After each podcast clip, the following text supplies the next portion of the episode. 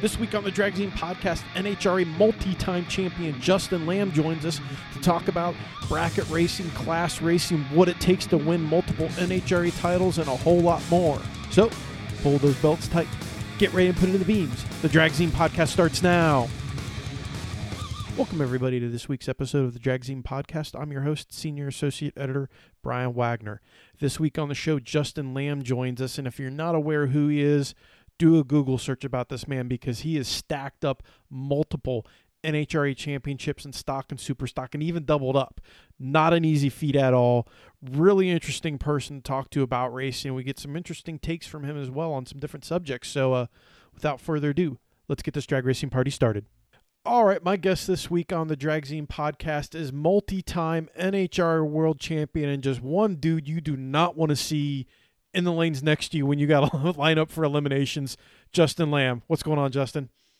Oh, not much. How are you? Doing good, man. Doing good. The weather's getting a little warmer. There's more racing going on. It's it's life starting to kind of turn back to normal, and I'm perfectly fine with that. Yep, I understand. It's been warm here, that's for sure.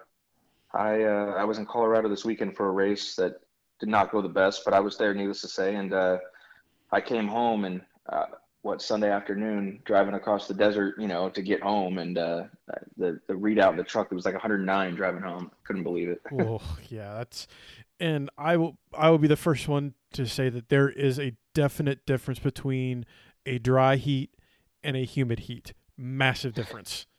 Yeah, to be honest with you, I'd rather have 109 in Vegas than like 90 back east somewhere where the humidity is also 90%. Like, it totally kicks my butt. Like, I don't know what it is, but don't get me wrong, 109 in Vegas is hot, but it's almost like you can drink a bottle of water and be fine. Where, like, when it's really humid like that, there's nothing you can do. It's just hot and miserable, Yeah, I've been to a couple events where it's like 98 degrees, 98% humidity, and it's failing to rain. Like, it feels like you could swim through the air, and it's miserable to be there. The cars don't like it. It just makes life difficult. Absolutely. I agree 100%, yeah. So, we were talking a little bit earlier here in the pre-call, and I got to do a feature on you a while back. And you're one of the people I wanted to have on the show because we talked about so much that I couldn't fit into that article. And that's one of the frustrating things you have as a writer sometimes, because you only have like so much space. And one of the things I wanted to kind of kick on right off the bat is that you kind of weren't always a drag racer. You just kind of like fell into it, right? Well, I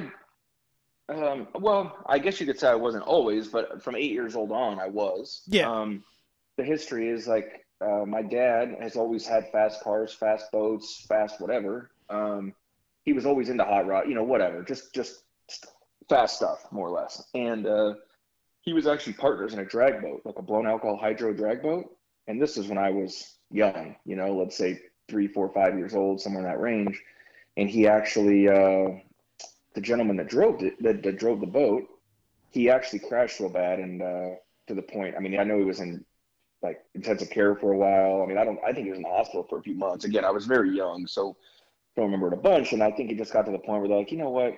I don't want to own something that's going to kill somebody that, I'm going to have to explain it to their kids or their wife that, hey, by the way, your husband drove my boat, crashed, and died, right? The drag boat racing is just very dangerous. And, so that kind of prompted my dad to get out of that. And he always still had like fast boats that were for fun, like not drag race, like a 25-foot boat that went 120 miles an hour. Like, that's the kind of stuff. So, he always still had fast stuff. And it literally started as simple as we were at a car show when I was 7 years old, and junior dragsters were just kind of coming out. I think they've been out a few years, but they weren't really popular like they were later.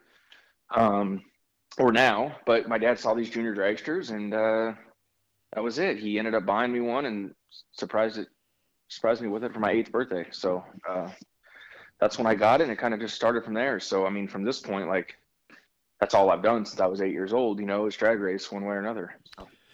To me, that's, it's a constant theme you see with a lot of high-level racers is that you see a lot of them started out, young and junior dragsters. And to me, I draw a comparison with that when, you see someone, like very, very talented basketball players that did AAU growing up. And it's just like it's something that it gets ingrained to you in muscle memory. Do you think that's something that's kind of helped you be so successful? It's kind of like that muscle memory of drag racing? I do. I mean, obviously it helps that I've done it my whole life. The other thing that I feel like was very cool about the way we went about it. I mean, it was basically my father and I, and, you know, I mean, my family, but my father and I, as far as working on the race cars, setting up the race cars, like we knew nothing about drag racing. We knew nothing about bracket racing. It wasn't like, and like, I'm going to go through this a little bit with my son now. Like now I know drag racing, right? Like I can set up his car and make it good, or I can explain to him the finish line. Like here we were, I'm 8, 9, 10, 12 years old, whatever. And me and my dad having to learn, oh wait, we're supposed to let out the gas at the finish line. Like we didn't even know anything. And a part of me believes that might have been an advantage as opposed to having someone that was like already in the sport. Like my son's going to have, like, I already know how to do it. I'm just going to tell him how to do it. The learning curve is going to be much faster for someone like that. Like for my son, where for me, it like took us a while, but we had to go through so many steps to figure that out. Like, you know, we had to like learn from, oh, that kid just left the gas. Why did he do that? You know, we started from the bottom and then worked through it. No different than we got into big cars. Like immediately out of juniors, I had a bracket car, like a bottom ball bracket car. And then we got a Supercom dragster, and like, we didn't know what a throttle stop was. We didn't know what a delay box was. We didn't know any of that. So I think a lot of it, like let's just say specifically to Supercomp, a lot of people jump into Supercomp and their dad raced or their uncle raced or whatever. Oh, you just put this in your timer, this, and this, and your ratio is 2.2 to 1. Well, we didn't have that. So it was kind of cool because we got to experiment a lot. Like we had to figure it out on our own. We had to figure out like, all right, how do we want the stop to work? What RPM is right? What converter is right? I mean, there was one season, I think my dad wanted to shoot me, but I think we bought 9 torque converters in like 6 months to figure out what the best converter was to run Supercomp, like, or what seemed to work the best for us anyway, you know, because we knew nothing. So it wasn't like you could just go get a combo and it just worked because that's what dad had, right? Like we had to figure it out. And so we had to work together. I mean, there was a lot of days that we looked like the old Orange County Choppers show, right? Like father and son arguments, but at the same time, like, I think that's why we've been fairly successful at times in the sport, like, is because we got to learn from nothing and got to experiment and try things. And I've obviously been very fortunate for him. Like, he let me buy 9 torque converters, right? Like, who in their right mind does that? But he allowed whatever I've needed to be that would help us with the car or help me driving. Like, I had the ability to get it. So I think that between us having to like learn from square one and, you know, that combined with having the opportunity to be able to, you know, get the right parts, the right equipment, the right whatever, I think it helped. And that being said, I've had a lot of help along the way from people that were very, very knowledgeable, you know, especially more so when we got into the big car ranks. But I mean, like Peter and I initially became very good friends, and Peter Biondo, that is, and then Kyle and I spawned a friendship from there. And I mean, man, when I was younger, I mean, I remember I'd be driving to college. Peter lived in New York, worked in Jersey, and like every day driving home from university when I was in college, you know, from UNLV home, he happened to be driving home at the same time from New York to Jersey, and like talked to him 2 or 3 days a week, and being able to pick someone's brain that's that good. I mean, he's literally the best to ever do it. And so things like that helped also, right? Like having like a mentor like Kyle and Peter.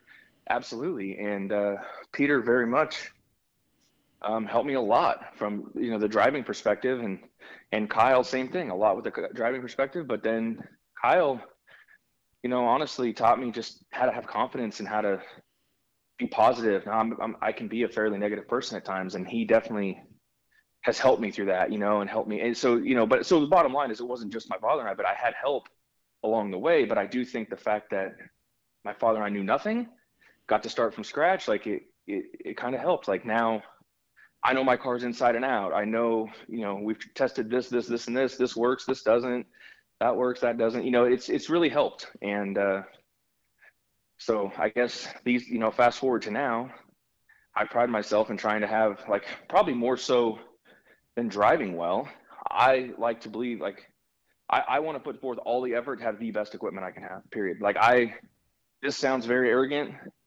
from this perspective, but I have no doubt in my mind anytime, like, I'll go to a race next weekend, wherever, you know, national, divisional, whatever. I have no doubt in my mind I have the best super stalker at the track, period.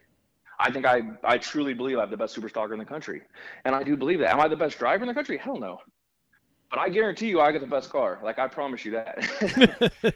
I mean, I might be middle of the road driver, but I just that's what I enjoy. Like, there's a lot of times, you know, even with Pete and Kyle, like, I get more joy out of, like, seeing my car perform well, seeing, you know, like, I put a ton of effort into that, like, having the best stuff. Like, and it's not like you just go buy the best parts. I mean, it's the combination and figuring out the best combination, figuring out what works the best and how to make it fast, but also consistent, blah, blah, blah. Like, that's what I love.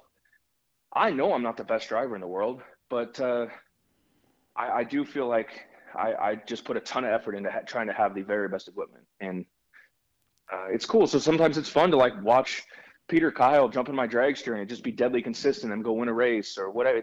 That's fun for me, you know? Well, one of the things I think, you know, kind of spelling all that out there, one of the things that reminds me of is, like, old school NASCAR guys and then dirt track guys that are not only good drivers, but they know how to work on their stuff and they make sure their stuff is tip top, and that's why they perform. You know, look at, so, you know, you see the old pictures of Dale Earnhardt floating around all the time of him working on his own engines. Well, guess what? He knew that car inside and out. He could refer that information to his crew chief and they can make adjustments and make stuff work. And that's really, I think you reiterate there is, you know, it's good to have that equipment, but it's just as important to know how to use it, you know, know how to use the tools. And it is, I think obviously it's very important to know how to use the tools, but the one thing I feel like, this is just my perspective, but I feel like when you get to, like, the level of racing, there's whatever, an upper echelon of drivers. I don't know, and let's exclude Peter from this conversation because he's an exception, but there's let's just say the top 10% of drag racers are probably all pretty damn equal. Maybe the top 15, 20%. And it's no different than thinking about, like, the NFL and quarterbacks, like, and I'm going to get a lot of flack for this, but I'm just going to put it out there. I don't think Tom Brady is the best quarterback, but I guarantee you he paid for the best system. He played for the best system. Like, he had the best car. He had the best coach. He had the best owner that gave him the best tools. Like, he had the best, like, I think that you can literally take Tom Brady out and plop whoever in, Brett Favre in, whoever, like, you can just plop a quarterback in with Bill Belichick. And if he's willing to learn and deal with the system, like, now every sportscaster will be talking about whoever is the best quarterback. You know, Andrew Luck is the best quarterback ever. If he happened to be in the right place at the right time, like, what's his name was? Tom Brady. Tom Brady, you know, like, if let's just say Andrew Luck just happened to be playing behind Bledsoe when he got hurt and got to fall into the Belichick system, literally I think every person in the news, in the sports world, will be talking about how Andrew Luck's the best quarterback ever. I think it was the system. I think that when you get to the point of the NFL and you're an NFL quality starting quarterback, I think they're all pretty damn similar. It just happens to be who plays for the best system. And I think it's no different than drag racing. I don't think I'm a better drag racer than most of these people. In fact, I know there's a lot of people who are probably way better than I am. But I promise you, I've put forth the effort to make sure I have the best system. Like, I have the best car. I have the best equipment. I try to dial the best. And it's not just the race cars. Like, you know, I try to have the best weather station and the best data and the best tracking of the data. And, like, it's the whole thing. Like, I'm not a better driver. I promise you. There's a lot of people that are probably way better than me. But, you know, it's just and that's just the way I think about it. And like I said, the NFL thing, I'm sure people are going to be, like, laughing at me. Like, what's he talking about? But I really believe that. No, it totally makes sense, 100%. You know, and I happen to be in agreement with you on the Tom Brady theory there as well. But yeah, I mean, it definitely comes down to a point where if you harness that, you know, what skills you have and you plug it into all the best and the positive equipment and you put the time in, you know, that, like you said, that's in it, you get the results. And I think it speaks volumes, like you said, when other people can jump in your cars and win, that again tells you that theory is correct. Yeah, absolutely. Now, another thing I wanted to hit on that we talked about was winning. And, you know, there's a difference between winning a divisional and an NHRA national championship, correct? Mm-hmm. And, you know, with something like that, kind of explain to our listeners the insanity of trying to chase, you know, a full national NHRA championship in class racing? Like, what goes into that? Because it's not just showing up. Yeah, I mean, there's a lot, but it's also, you know, it depends on the year. Like, there's been years that I set out that I'm like, you know what, let's try to race for a championship and let's get, you know, your 6 nationals and 8 divisionals in, and you kind of put a schedule in, and it's not easy by any means. I mean, it depends on what part of the country you live in too. Like, out here on the West Coast, you know, I have to drive. I mean, I just went to Kitta divisional last weekend. It was 750 miles each way. You know, there's people on other parts of the country that probably don't drive 750 miles to their whole divisional schedule, right? Like, combined. And so the logistics part of where I live can be very difficult chasing points because places are so far away. But in the grand scheme of things, in a year that, like, you decide at the beginning of the season, all right, I'm going to chase points this year, you can kind of plan accordingly and know how to get your divisionals and nationals. What becomes very difficult, like a few years ago, must have been 2018. I'd won a championship in 2017 in both of the classes that I raced. And in 2018, I'm like, I'm not running for points. Screw this. Well, come like July, I had like a perfect score in super stock and a couple national wins in stock. And all I had raced is nationals at this point. So now it was like, holy crap. Like, I guess I should race for points. I better go catch a bunch of divisionals. I mean, and I remember at one point we went from Vegas to Woodburn, Oregon, which is, I don't know, roughly 12, 13, 1400 miles, something like that. From Woodburn, Oregon, all the way to Great Bend, Kansas, which I don't even know, another 1,500, 2,000 miles, and then home. Just, I mean, so let's just say, I'm going to say the rig went 5,000 to 6,000 miles, somewhere in that range, to get to 2 races, which some of which was my fault because I decided really late to go catch races. But there's other parts of the country where you can decide really late to catch races, and you just got to go 200 miles down the road and catch a race. We don't have that luxury out here. But so it just depends. Like, unfortunately, there's been times when I've decided to chase points really late, and it's just very grueling because then you end up racing like 10, 12 weeks in a row, all at the end of the season, trying to get enough races, you know, and then, you know, if you do have a week off, you're trying to get the cars ready and, you know, make sure they're performing correctly and blah, blah, blah. It's just, it can definitely be a lot. But at the same time, at the end of the day, I mean, there's like no better feeling than winning an NHRA championship. Like, I know that there's, you know, especially these days, like, there's so many big dollar bracket races. There's so many series. You've got, like, I don't know, like these, like, what is it, PDRA and like all these other things, right? Well, maybe I live in a bubble, but I still feel like the pinnacle of drag racing as a whole is NHRA, period. No, it is the big show. And it is like the big show, and there's like nothing better than winning a national championship in that. Like, it's very special and it's cool. I mean, and to be honest with you, like, I'm very fortunate to have a lot of sponsors and a lot of help. It's what allows me to race the way that I do. And in the grand scheme of things, like, people want to sponsor someone who's racing in a series that's a big deal. Like, if I was just racing at some bracket race every week, like, that really didn't get a whole lot of it. Like, would I have the sponsors I have? I might have some, but probably not all, right? Like, so I don't know. It's just, it's pretty special to win a national championship. And, you know, and I don't know, like, when you look at the list of someone like the best sportsman racers ever, right? Immediately it's NHRA racers, Fletcher, Biondo, Jeff Taylor, Rampy, whatever, like all these people that are all NHRA guys that have won tons of national events in NHRA. And like, that's like the thing, right? Like, and I would love to, I mean, I probably never will, but it would be awesome if I could ever be included in a list with Fletcher and Peter and people like that, right? Because whatever, they've made it. Like, I don't know. Oh no. Well, in my opinion, like, my 2 favorite classes, and I will say this until no matter what, stock and super stock. I could sit there and watch and shoot pictures and hang out and just super stock and stock racing all day, every day. Like, if there was a whole event that was just nothing but that, I would be, you know, 12 hours, I'd be happy. And I think that winning a national championship in one or both of those classes, to me, that's I think is one of the hardest things to do in all of drag racing, because it's not just about brute horsepower. It's almost like a triathlon or like a track meet with all the different conditions, the cars, the competitors, the events that you have to face to do that.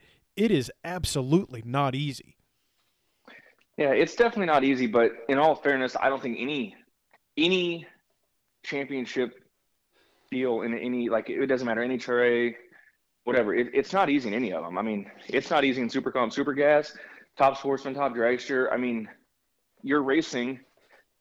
I mean, let's just be real. People want to race NHRA. They want to win on the big stage and the biggest show and the biggest everything, right? Like, that's what they want. So, unfortunately, it makes things very difficult. Like, you know, people spend, you know, spare no expense to be at these events, to have the best stuff, the best equipment, the drivers put forth the effort. And, you know, it's only getting more and more difficult these days as far as any of the classes in NHRA. Just, and then, you know, some of the stuff that you can look at, like, oh, they're limiting the quota, right? So you can't have, now they're only going to have 50 cars in Super Stock instead of 70. Well, you're getting the best 50 of the 70 that are still going. You know, like, it's just, it's making things even tougher. And it's definitely, it's, all the classes are very, very, very tough. And, you know, and it's not just NHRA stuff. I mean, I do get an opportunity to run a few bracket races a year. And, I mean, they're extremely tough also. You know, the cool thing about a bracket race is it's a weekend. If you have a bad weekend, you just go to the next one and start over. You have a bad weekend in NHRA, you're trying to make up for that all season long to get those points back, you know? So, it's just different. It's just a different mindset, a different kind of racing. Where I live, NHRA is what we have. We have a couple good bracket races a year. We have a fling event out here, a couple events that Chris Forsyth puts on, and I love going to those also.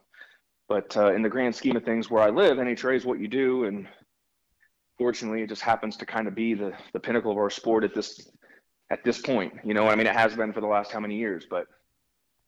Hopefully it stays that way, and like I said, that's just kind of what we do. But have you ever listened to one of, like, Alan Reinhardt call one of your races after the fact? Have you ever got to hear that?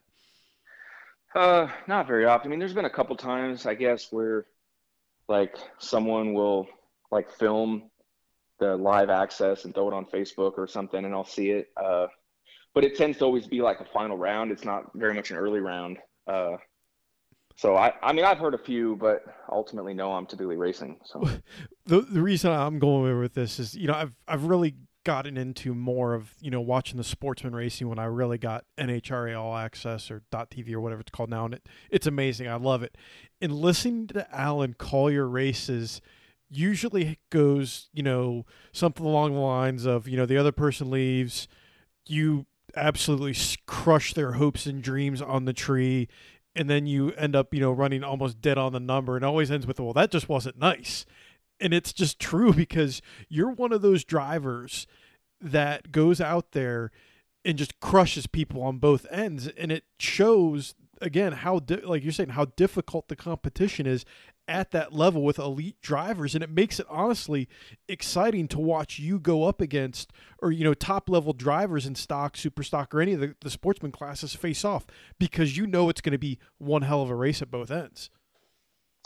Yeah, but I mean, that might be Reinhardt making me feel good or pumping me up, but I don't feel like these days there's much crushing anybody. Like, even if I'm fortunate enough to win the round, like, there tend to be really close rounds. Or, I mean, just this weekend, I lost first round of Superstock in Denver. I'm 12 on the tree and took 10th out at the finish line and lose. My guy's 10 on the tree and dead on his number. Like, and even if that happened to go my way, like, I mean, that's a close-ass race. And I feel like there's more and more and more. Like, I mean, go back 10 or 15 years, maybe it wasn't that way. But and I don't know. I wasn't racing as much then. But I don't know. I don't know that. I feel like if Reinhardt's announcing that I'm just crushing someone's dreams or whatever, that's probably a little exaggerated, because these days everybody's just so good. And, you know, I feel like win or lose, all these races are just so close now. Oh, it shows just how the precision at that level, and being able to go, you know, whatever on the tree and then run that close on your number. It's like, I can't ever stress to some people enough how difficult that is. And when you're lined up against someone, like you said, that's just as good, it makes for a very, very tight race. Yeah, absolutely. No, it does. It just, I don't know. It's crazy, the competition and the level of cars and the level of drivers. It's everything super, super tight races these days, for sure.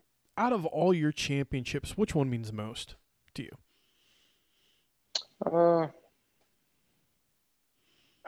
I don't know. I'm going to say probably 2017. I won the world in both cars,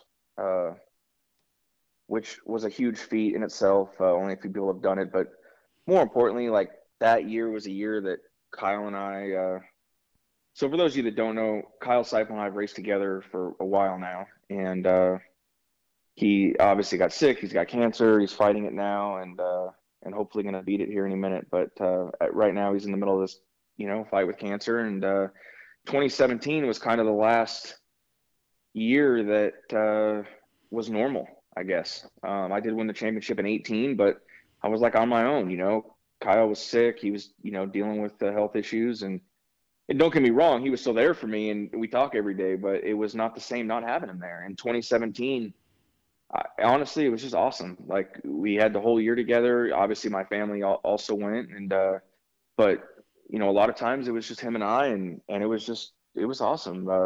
It was just really special in that regard. Like, he was there every step of the way. I remember I had Superstock more or less locked up pretty early, couple months before the end of the season, believe it or not. I just had a really great year in 2017 Superstock, but like stock came down to the wire, and Kyle actually decided to skip the Vegas National. It's over Halloween in the fall, and to do Halloween with the kids. You know, he's got kids and stuff at home, and want to spend time with his wife and kids. And all of a sudden, it was looking like things were shaping up. Like, wow, like the gentleman that was leading the points at the time lost early. It was his last race. All of a sudden, if I go enough rounds, I can win the championship.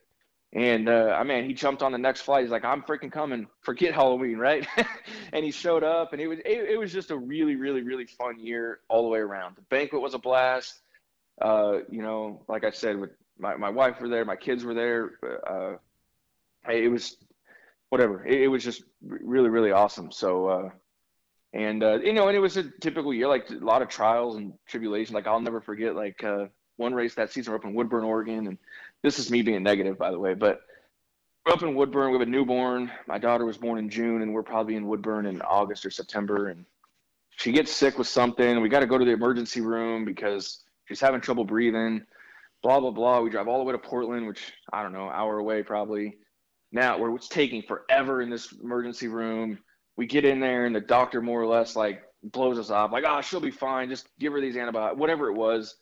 And I just remember getting in the car being so mad, like, you know, and like the whole race just went to crap. Like, I can't win now. I'm only going to sleep for 2 hours. We got a race tomorrow. And Kyle's like, dude, shut the hell up. Like, we just had to go to the hospital for a minute. You'll be fine tomorrow. And I end up doubling up. And like the first thing Kyle and Janine could say, Janine's my wife, like immediately we're like in my face, like, yeah, so today was going to suck, huh? How'd you end up doing? Like, yeah, I mean, just totally giving me a hard time. But it was just a cool season all the way around. Like, had a couple races we doubled up. I can't remember if that was the year. It was 17 or 18, but I doubled up at a national event for the first time. We won both championships that year. It was just an awesome time racing with, you know, one of my best friends and it was cool. And, you know, since then it's been a little rocky just because, yeah, I mean, we've still raced together, but it's kind of hit or miss depending on how he's feeling and where he's at in treatment. And so I don't know. I feel like that was super special and a lot for that reason. You know, it was just being able to enjoy it, I guess. And, you know, 18 was just like this huge emotional roller coaster. Like, I ended up finishing number 1 and 2 in the world, and he didn't get to go to many races. I was kind of on my own, and, you know, with my family, of course, but without Kyle. And that's what I'd grown accustomed to, is racing with Kyle the whole time. And it's just been a little different ever since not having him there, but hopefully he'll be back soon enough. So. You know, when you get into these situations, when you're running for these championships, you probably get into a lot of, you know, pretty big and big rounds and big rounds of racing. How do you mentally prepare for those? I don't know. I don't know if you do. You just have to give it. I guess I feel like I mentally prepare by being so prepared before the race even starts, right? Like forget the mental aspect of things. Like, for instance, 2018, I'm having trouble with a tranny come the end of the year. And like, well, I didn't know what I was having trouble with, but I just remember coming home from a divisional, I think in Salt Lake. And I literally took my Cobalt apart, my dad and I, from front bumper to rear. I mean, engine, tranny, rear end, shocks, struts, you name it, this whole car, blew it apart in 2 weeks time, put the whole thing back together, all fresh parts, fresh motor, fresh trans, fresh everything, then went to the next race. And it sounds crazy and it sounds overkill and it sounds whatever. I mean, we put new starter on, new everything, anything that could break, we changed it. We wanted to just make sure everything was perfect. And so I feel like when you put that much effort in, prior to the event, and then obviously put an effort, even from the dialing or understanding your car and things like that. When you add all of that up together, essentially, I feel like you go in with a lot of confidence because you just know, again, you have great equipment, and as long as you do your job, the car's going to do its job and you have a pretty good chance of winning. So I don't know that there's something I do in particular to mentally prepare. I think it's just making sure I'm prepared as a whole, by doing homework, by the pre-race preparation, I feel gives me the extra confidence in those big rounds. Right on. That makes sense. Yeah. I know that there's some racers that attack, different rounds, different ways. And, they get a little bit more amped up. And then you have, some, I remember talking to Dan Fletcher about this. He goes, I'm just the same every time. It's just a job. I let go of the button and yank the steering wheel. Yeah. And it's the same with me. I don't know that I get pumped up or excited. I win, lose. I even have friends that aren't around me much, and I can win a race and they're just like, dude, are you excited? Oh, yeah, it was awesome. And they're like, yeah, you can tell. I was real excited. Yeah, it's it almost gets to the point though where it's you hear people talk, we don't celebrate, we act like we've been there many times, and it gets to that point where it's, it's almost the expectation where you want to win and you expect to win. And it is that expectation. I guess there's some people that, you mentioned Fletcher, some people say, oh yeah, we just want to act like we do it all the time. Well, he really does do it all the time. He doesn't have to act. Yeah. And that's the difference. And I think that a lot of the excitement goes down, it's him and I have talked about this. He keeps his stuff at my house. And we talk fairly regularly, Dan and I do, but we talked about this. He's like, you've made it when you stop getting 100 text messages every time you win a race. Right. And it's true. There's been years where I've won 4 or 5, whatever, 6 national events in one season, and you win the first race of the year and your phone blows up, and by the time you win the 4th, 5th, 6th race, I don't even think anybody knows you won, or they don't care anymore. It's kind of funny, but at the same time it takes a little bit of the fun out. It's just not that exciting anymore. Not that it's expected, but it is, it's a job. You want to do your best, you want to but you just, I don't know, it becomes a job. I'm there to perform for my sponsors, for my family, for my dad, my parents. My dad puts forth all this money and effort and equipment and cars and lets me travel across the country in the motorhome. And the last thing I'm going to do is be getting drunk and driving around the golf cart at night at the racetrack, right? I'm there to freaking work and to perform and to win. It's a job at this point. It's not, the last thing I want to do is go out and screw around and basically all this effort and finances, everything has all been for what? For me to go get drunk with my buddies at the racetrack? No, I'm there to do a job. That's it, Oh no, it totally makes sense. I've crewed on cars before, and there's other people going out and having a good time. We're we got to be back here early, and we win, then we'll do what we got to. We'll have fun then, but you want to stay sharp because, like you said, it's the financial output. You're having fun, but you're taking it serious at the same time. It all kind of Yeah, I always tell people that the racetrack for me is a place where all my other problems melt away. My personal life could be completely on fire, but when I'm at the racetrack, I'm there in that moment. I really think it helps you kind of be very present and live in the moment when you enjoy racing and you're really trying hard. Yeah, no, I agree 100%. It's definitely whatever. It's definitely gratifying, I guess, to accomplish what you came to do, essentially. Unfortunately, I think it's a fine line, to try to have fun, you got family and friends there, my whole world is racing, but it is kind of a fine line. Yeah, you want to take it serious, but you still kind of want to, be fun to be around, and it's hard. That's one thing that I probably struggle with more than ever is that line between trying to be okay to be, not make everybody around me. There's times when I'm racing for a championship, I don't want to talk to anybody. I don't want to look at anybody. I don't want anybody to talk to me. Just leave me alone. I'm going to lock myself in the trailer with a logbook until it's time to make a run. And that sucks for everybody else, So it's kind of it's hard to have a happy medium, I guess, at times. But I try my best, I guess. Sometimes it works, sometimes it doesn't. Sometimes I'm just grouchy and nobody wants to be around me. Yeah, that's. I think that there's a lot of racers that fall within in that category for sure. And there's times, you know, that's one of the things growing up around the sport and doing what I do, that I can definitely get a feel for the room real fast when it's time to a racer's willing to talk, or I'll catch you later, man. Because you get that feeling, you know, when they don't want to talk, don't force them to talk, because everybody's not going to have a good time. Right. No, it can absolutely be that way at times, but I mean, I try not. That's one thing I got to tell you with Kyle. Like, and it was nice racing with Kyle because he's freaking happy and Mr. Positive all the time. And there's times I just want to be left alone, and so he would go talk to someone for me, right? Or he'd go talk on our behalf. Or, and on the flip side of that, he'd bring me up, like dude, relax a little. Like, it's all good. You know, have fun. Like, and he showed me how to do that. You know.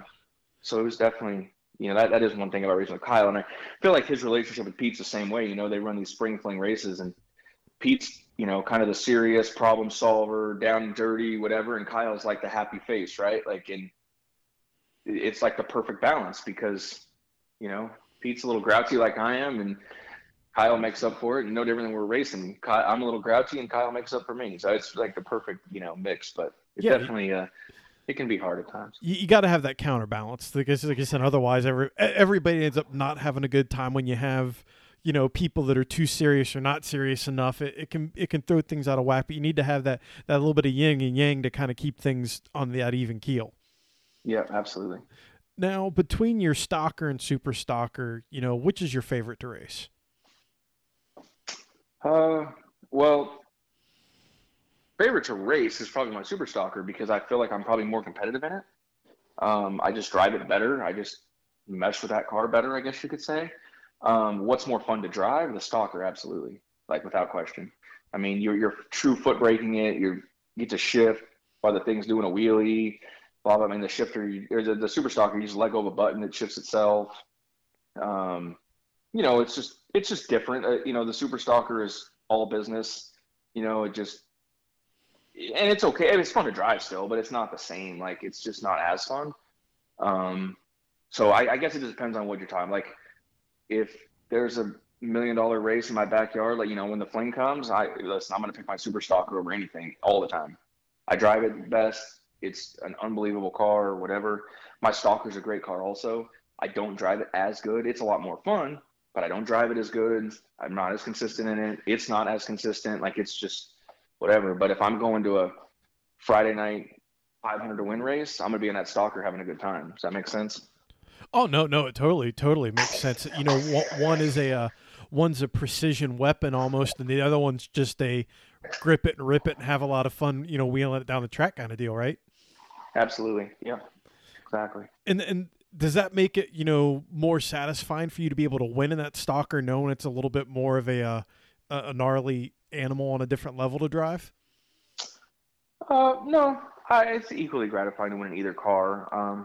I guess I probably feel more excitement when I win in the super stalker, in the fact that I put a lot of expectation to win in it. Like, I mean, I just feel like when I show up to the track, that is my best chance of winning, so I should win in it, right? And the stalker, I mean, don't get me wrong, I go there fully wanting to win and, you know, trying my best, and the other thing is, like, when Stock Limited is concerned, I mean, it's still one of the best cars around. I have no doubt. It's awesome. Works great. Leaves great. Everything about it. It's just, if you don't separate the classes, you put everything in one class, I'm going to pick my super stalker every time. But no different than when I show up and I think I have the best super stalker in the country. I think my stalker is pretty close to the best in the country also. It's a phenomenal car. And, you know, I should be able to win in it as much as I win in my super stalker. I guess I just don't. I you know, it just historically I haven't as much. But that being said, I mean, stock limit is where I won my first championship. I've won, I don't know, 2 championships in stock, 3 in super stock. It's fairly equal, you know. Division championships, I actually think I've won more division championships in stock than I have in super stock. So, I mean, I've had great success in it also. It's just, like I said, if we're running an all-run field, whoever shows up runs the same class, I'm just picking my super stalker. It's just that simple. You said something that caught my attention there too, that I've always liked watching, is winning class in stock or super stock. that's another thing. I got my first time I got Indy last year, I got to go to watch class eliminations for the first time. And that was awesome to watch, because that's pretty much pulling out all the stops to get the max out of your car. That's some cool stuff to watch for sure. Oh yeah, absolutely it is. And, you know, historically, I've never cared that much about when I raced comp eliminator. Absolutely. It was all about going fast, all about, you know, whatever, but in stock and super stock, I haven't been one of those guys that like lives for that. I don't know. There's a lot of guys in stock and super stock that's just their thing. You know, they love to go fast. They love to, you know, have the fastest car in the class, blah, blah, blah. I've never been that guy. My cars are pretty fast. I mean, I actually just put a new motor in my super stalker, and the thing's ridiculously fast, to be honest with you. Like, it's probably the fastest car I've ever had now, as far as far into the index. And it's cool, but like at the same time, like, when will you ever show it? Like, I guess if you go to Indy or something, maybe, but like, at the end of the day, I slow them down, make them consistent, you know, it's just, I don't know. It's the going fast thing has never really been my thing, but I guess it's cool to have a fast car, you know? Oh yeah. Like I said, that's again, the cool thing I like about, you know, stock and super stock is just all the different ways you can attack and approach these classes. And it's like I said, to see what you guys can do with those cars, to me, is absolutely amazing, considering the rule sets. That to me is like the game within the game, sort of like a comp eliminator. Absolutely. And it is. I mean, it definitely is, and it pays to have a fast car. And like I said, my cars have always been pretty fast, you know.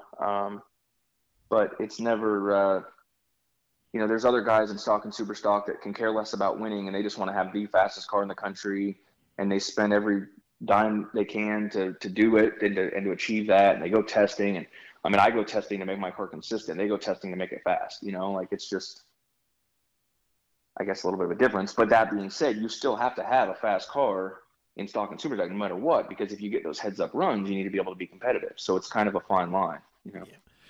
Kind of going off the consistent band, you know, idea here, can switch gears and, you know, talk about bracket racing. And again, that's, to me, bracket racing is the backbone of our sport as far as keeping local tracks open. Like I kind of live in both worlds.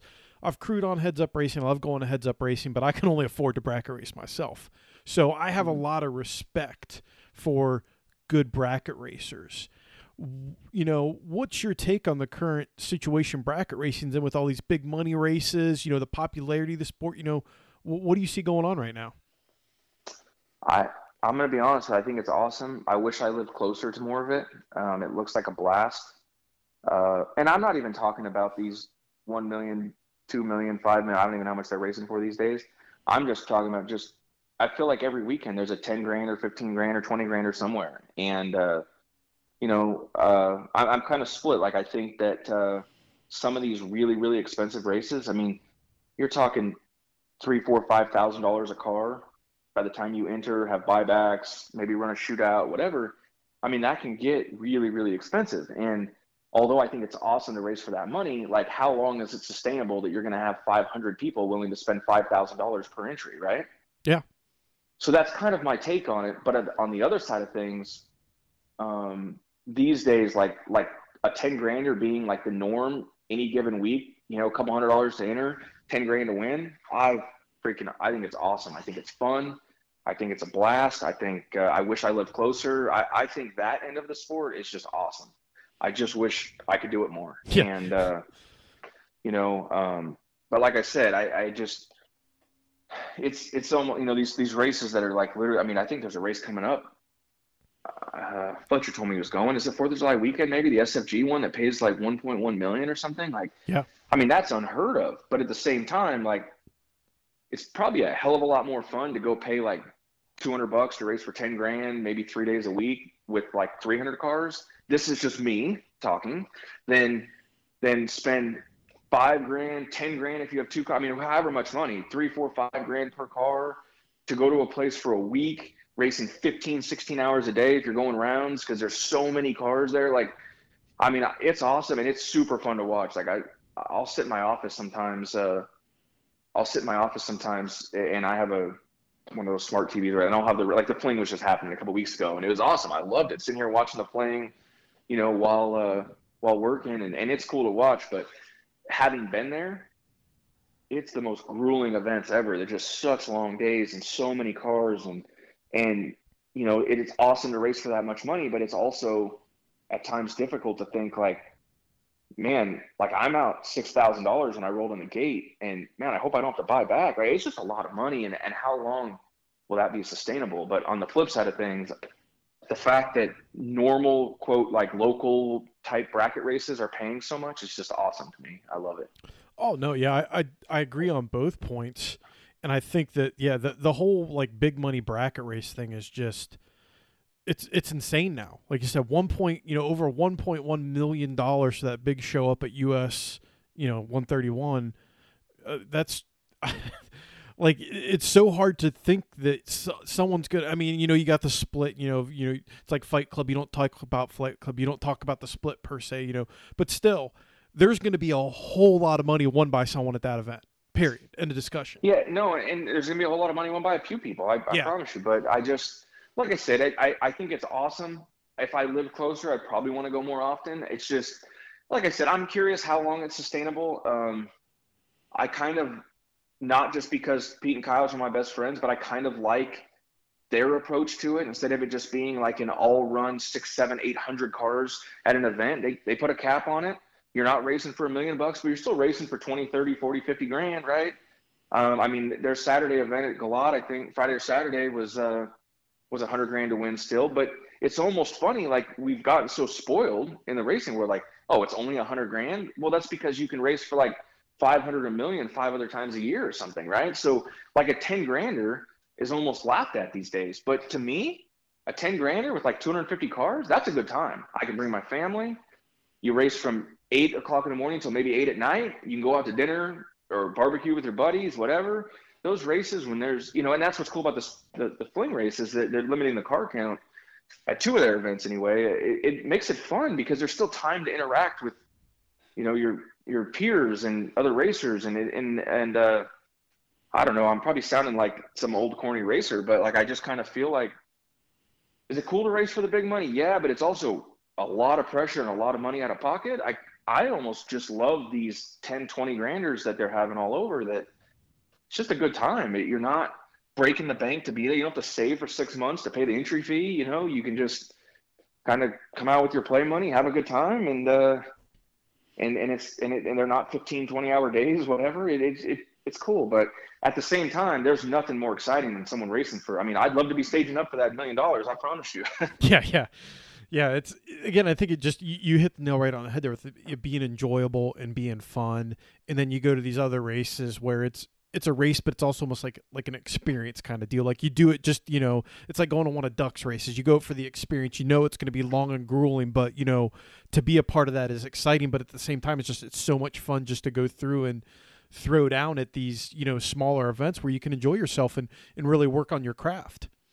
Right. And that's what, I guess I've raced so hard for so long that like a part of me still likes to go to an event that's a good time. Like I'm getting less and less apt to go to like the divisional where you got to park in the freaking dirt hole dust bowl somewhere because the parking's terrible and it's 100 degrees and 100% humidity and blah, blah, blah. Like I'm out. I'll just go to like Sonoma where you're in wine country and it's a beautiful facility and your friends and people are there and you have a good time. And like, so it's not, it's just whatever. I guess it's whatever floats your boat. Right. But I just, it's kind of how my take on racing is, I want to go where I'm going to have a good time. Like essentially, like, is it a job for me? Yes, it is. But it's still something that I like to enjoy with my family. I mean, we're getting ready to go 4th of July weekend in Sonoma. There's a bracket race that, called like the Gold Rush race or whatever. And, I don't remember. To be honest with you, I don't even know what it pays. Maybe 10, 20, 20, something like that, or 10, 20. I don't even know what it is. It doesn't even matter. It's in Sonoma. Tons of my friends are going to be. I mean, the Paravallar's family, Andy Morris, my buddy from Washington, he's coming down with, with his brother-in-law and just so many. One of my sponsors from Vegas is going. His name's Shane Tom. Like all these people, all my friends, peers, sponsors, everybody's going to be at this race.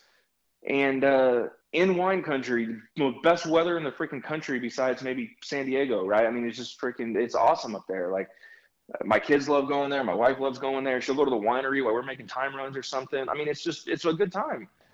Does it pay $1 million? No, but I guarantee you I'm going to have, like, all the racers at that event are going to have as much fun as any race anywhere in the country that weekend, even though it's not paying $1 million. But it's a good time. There's still good money to be won. And, you know, it's kind of like the whole experience, not just the money. And that's kind of where I'm at a little bit, is some of it is, you know, go back 10 years, I probably just wanted to go try to win as much money as I could, anytime I could, whatever. But this point, like, I want to have fun too. And I want it to be fun for those around me. And, you know, another thing I wanted to hit on too was, you know, we've talked about this, the competition level has gone up so much in bracket and class racing. And, you know, you and Luke kind of have something to do with that, I think, with that website you guys run, right? Well, absolutely. And it's not just our website. I definitely don't want to take credit for anybody's success, but Luke Bogacki and myself, Luke started it and he brought me on, you know, a few years in, and we have kind of like an online driving school / community that we have. And it's pretty cool. You know, we do trainings for members on different aspects of racing, and from everything from how to get sponsors to how to work, you know, set up your car, to how to drive, the finish line, starting line, mental aspect of things. It kind of covers all areas, but, you know, we're just one of many tools. I mean, I just got an email from a company. I use their weather station. It's called Computech. They're out of East Coast somewhere. Computech just sent me this new software that they created themselves to go with anybody that owns a Computech weather station. You get this software that has run completion and helps dial your car. And, you know, there's obviously stuff like Crew Chief Pro that's been out for years. This Computech's kind of, you know, another avenue in that is where it'll help you dial and help you track weather. And I mean, there's so many tools now and everybody has access to them now. And, I mean, yeah, it's making everybody a better racer. And I mean, I know that, our elite members have so much success. I mean, just this past weekend, I mean, we had several winners all across the country in different classes, and one of our members made a perfect run of this race in Sacramento. I mean, it's so cool to watch and so cool to, you know, to be a part of it. But would I say that Luke and I take credit for it? Absolutely not. But we're just one of the tools that is out there to offer to others, and you know, hopefully it helps. So, well, I've poked around on this as bracket racing, you know, a few times, and I'm definitely, once I finally get my full-on race car built and rolling, it's going to be something I'm going to look into again, because it comes down to, you know, I'm a competitive person. I want to win and have fun, but it's just that, to me, going back to watching the races on NHRA All Access and seeing some of these big money bracket races, if you truly want to be good at bracket racing, it legitimately, it takes laps. It takes knowing your equipment. You just can't buy your way in. You have to be able to really drive a car. And to me, I always kind of, you know, I say that, you know, bracket index racers are like a surgical strike. And in the heads up world, we treat that more as a carpet bombing, going to blow you over with everything we have. And to me, it's a very interesting kind of way to see how both worlds operate. But the precision of bracket racing, just to me, is it's amazing to watch. Yeah, no, it definitely is. And I think that, like, our website, it definitely, that's the one thing. And I don't think that there's any part of drag racing. Let me start with this, but I don't think there's any part of drag racing you just buy your way in. Like, I used to think, let's take, you mentioned that gentleman Duck that puts on those races, which those look like I'd love to go to one of those one day, just to go and check it out. It's an experience. It's an experience. I can imagine. I think he's an experience, and I don't even know him. But anyways, I would love to go, and I'd love to even meet that guy. I think it would be an all-time. But a part of me used to think, like, oh, man, that's a deal. You could just buy your way in, right? Like, you go get, like, I mean, fuck, just at the end of the day, just go buy Stevie Fast car. I mean, he seems to be like the guy, right? Just go buy his car and ask him to tune it. You'll win. But, I mean, I don't know that it's that easy. I mean, it's no different for them as it is for us. Like, the effort put in is just unbelievable. Like, you don't just go buy – I want everything Stevie Fast has and expect for it to run. I mean, you better have his crew chief, him as a driver. You better have the whole thing, because it all adds up, you know. And bracket racing is the same way. You can't just go buy a dragster and just go win. You know, there's a hell of a lot more to it than that. And can you go buy the best equipment? Yeah, but that doesn't guarantee you anything.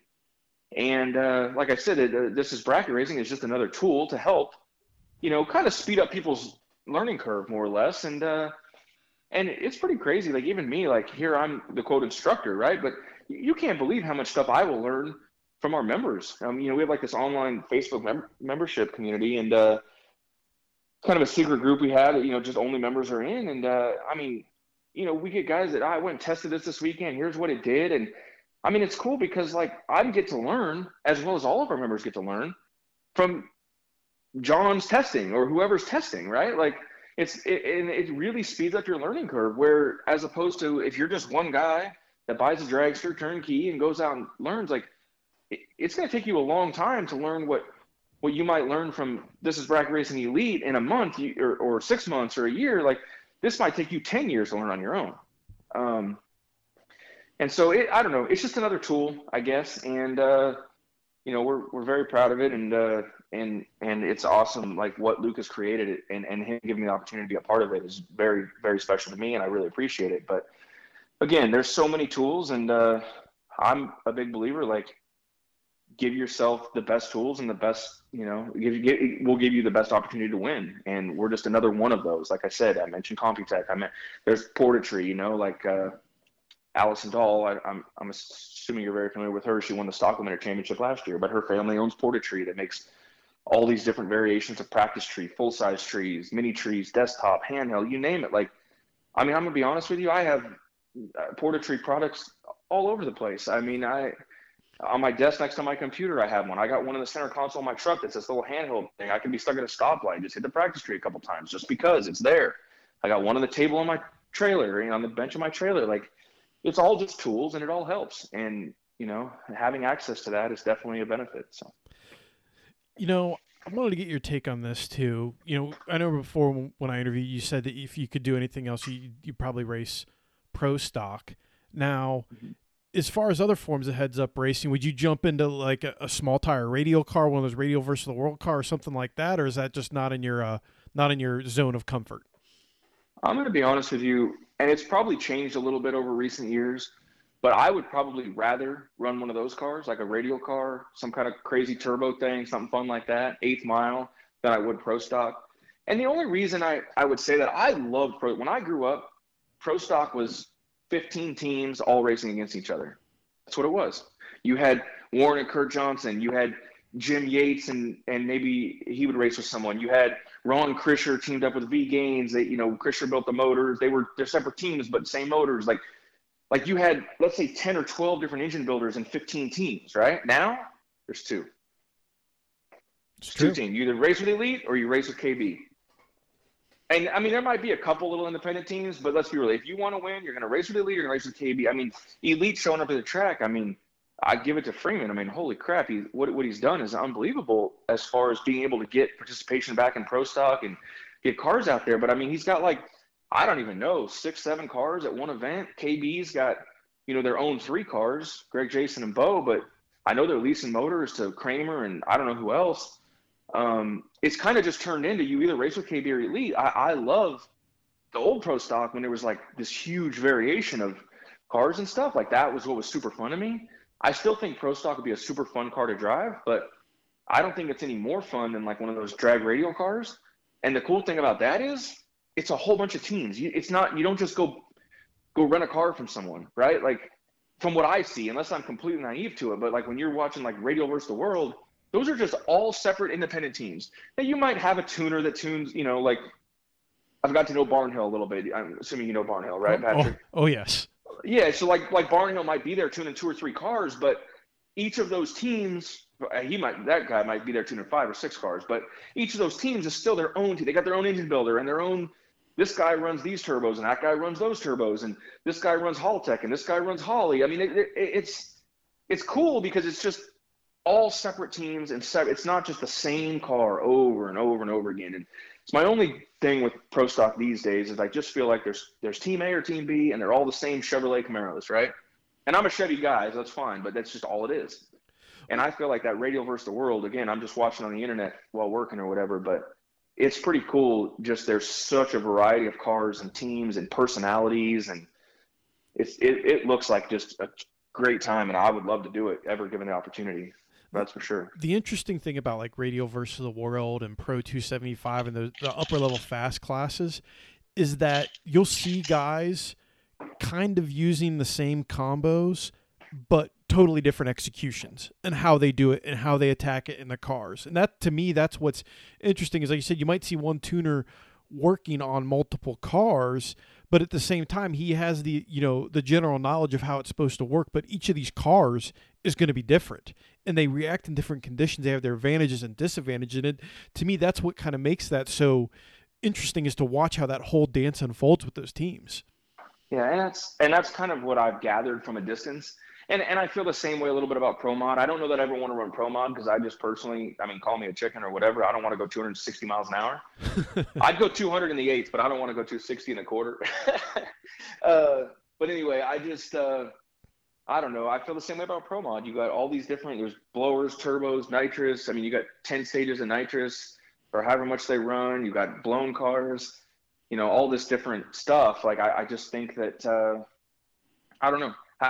Pro Mod's the same way, like, and there's so many different ways to do it, you know. I think it's pretty cool. I guess in the back of my head, I just feel like right now pro stock's a little monotonous, but at the same time, they had more cars to start it. I mean, the season was only a couple races long, but there was more cars out there than there has been in the last, I don't know, 5 or 10 years. So they're doing something right. I just, for me personally, give it. If you said here, I'm gonna come drive this Radio versus the World car that Stevie Fast owns, or come drive this car that Freeman owns, I'm going to go to Stevie Fast car all day long. That looks like just a blast, an awesome time. And then when I get my butt kicked, I can go on the starting line and bet with everybody. Like, it looks fun. Yeah. That's the other thing I try to explain to people. I'm like, one of the coolest parts of my job is I get to float between all worlds of drag racing. And when I say worlds, the things that happen at a Duck X event will never, ever happen in an NHRA event. Could you imagine a money line of bettors during like a funny car race, like a nitro funny car race? Yeah, I mean, it would be fun. I imagine all those people standing behind a nitro car when they blast off, right? Yeah, but yeah, like the NHRA officials would literally, you would see them die of heart attacks watching that. Whereas, right, you know, absolutely, these grudge events and these outlaw events, you know, pretty much, you know, as long as you're not standing in harm's way, they're like, okay, whatever. You bought a ticket. Have fun. Don't get killed. Right.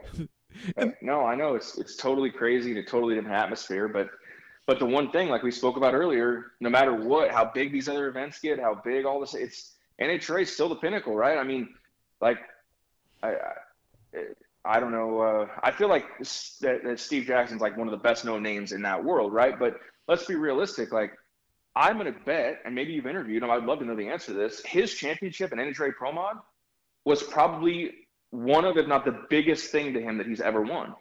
Yep. Even though, like, everything, you know, he's done his whole life has been in that other scene, when he won that Pro Mod championship, I guarantee you that was, like, the biggest thing to him. It was huge.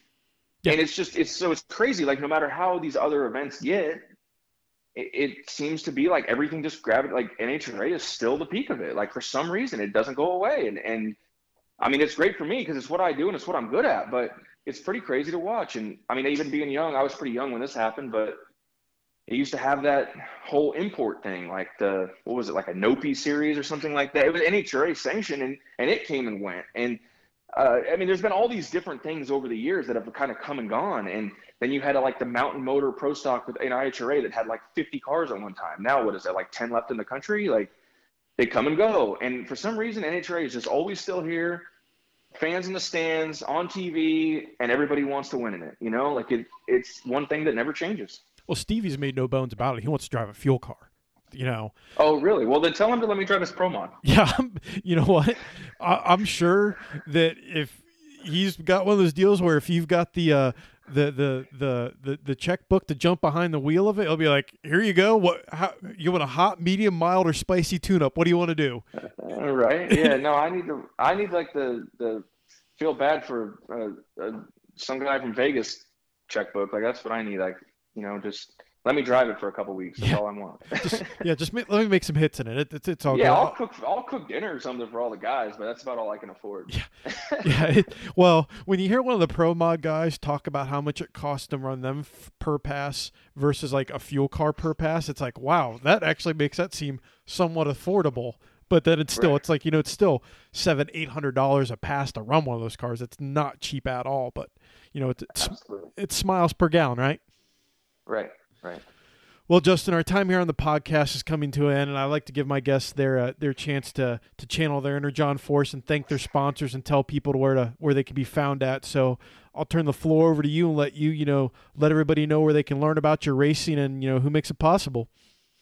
Well, basically, honestly, learn about my racing. It's on social media. I'm on Facebook, Instagram, whatever. Just look up Justin Lamb. But as far as sponsors, obviously, first and foremost, my parents, my family, you know, my wife and kids are super supportive. But I have just a ton of great help from sponsors. Silver State Plumbing is Silver State HVAC. It's Brian Peterson and Shane Thompson. Shane Thompson's like a very avid bracket racer, and they own this company that they've been very supportive of my racing for years. Rad Torque Systems out of Canada.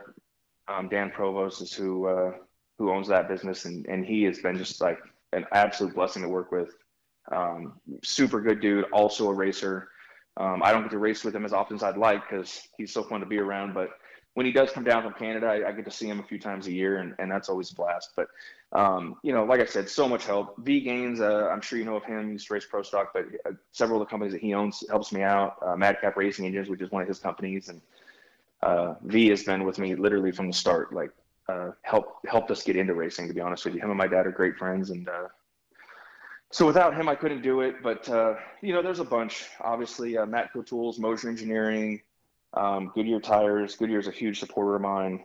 A1 Converters out of Washington. I have a ton of help. Like, it really is, it's awesome how much help I have and how many people stand behind me and support me. And I definitely couldn't do it without everybody. So.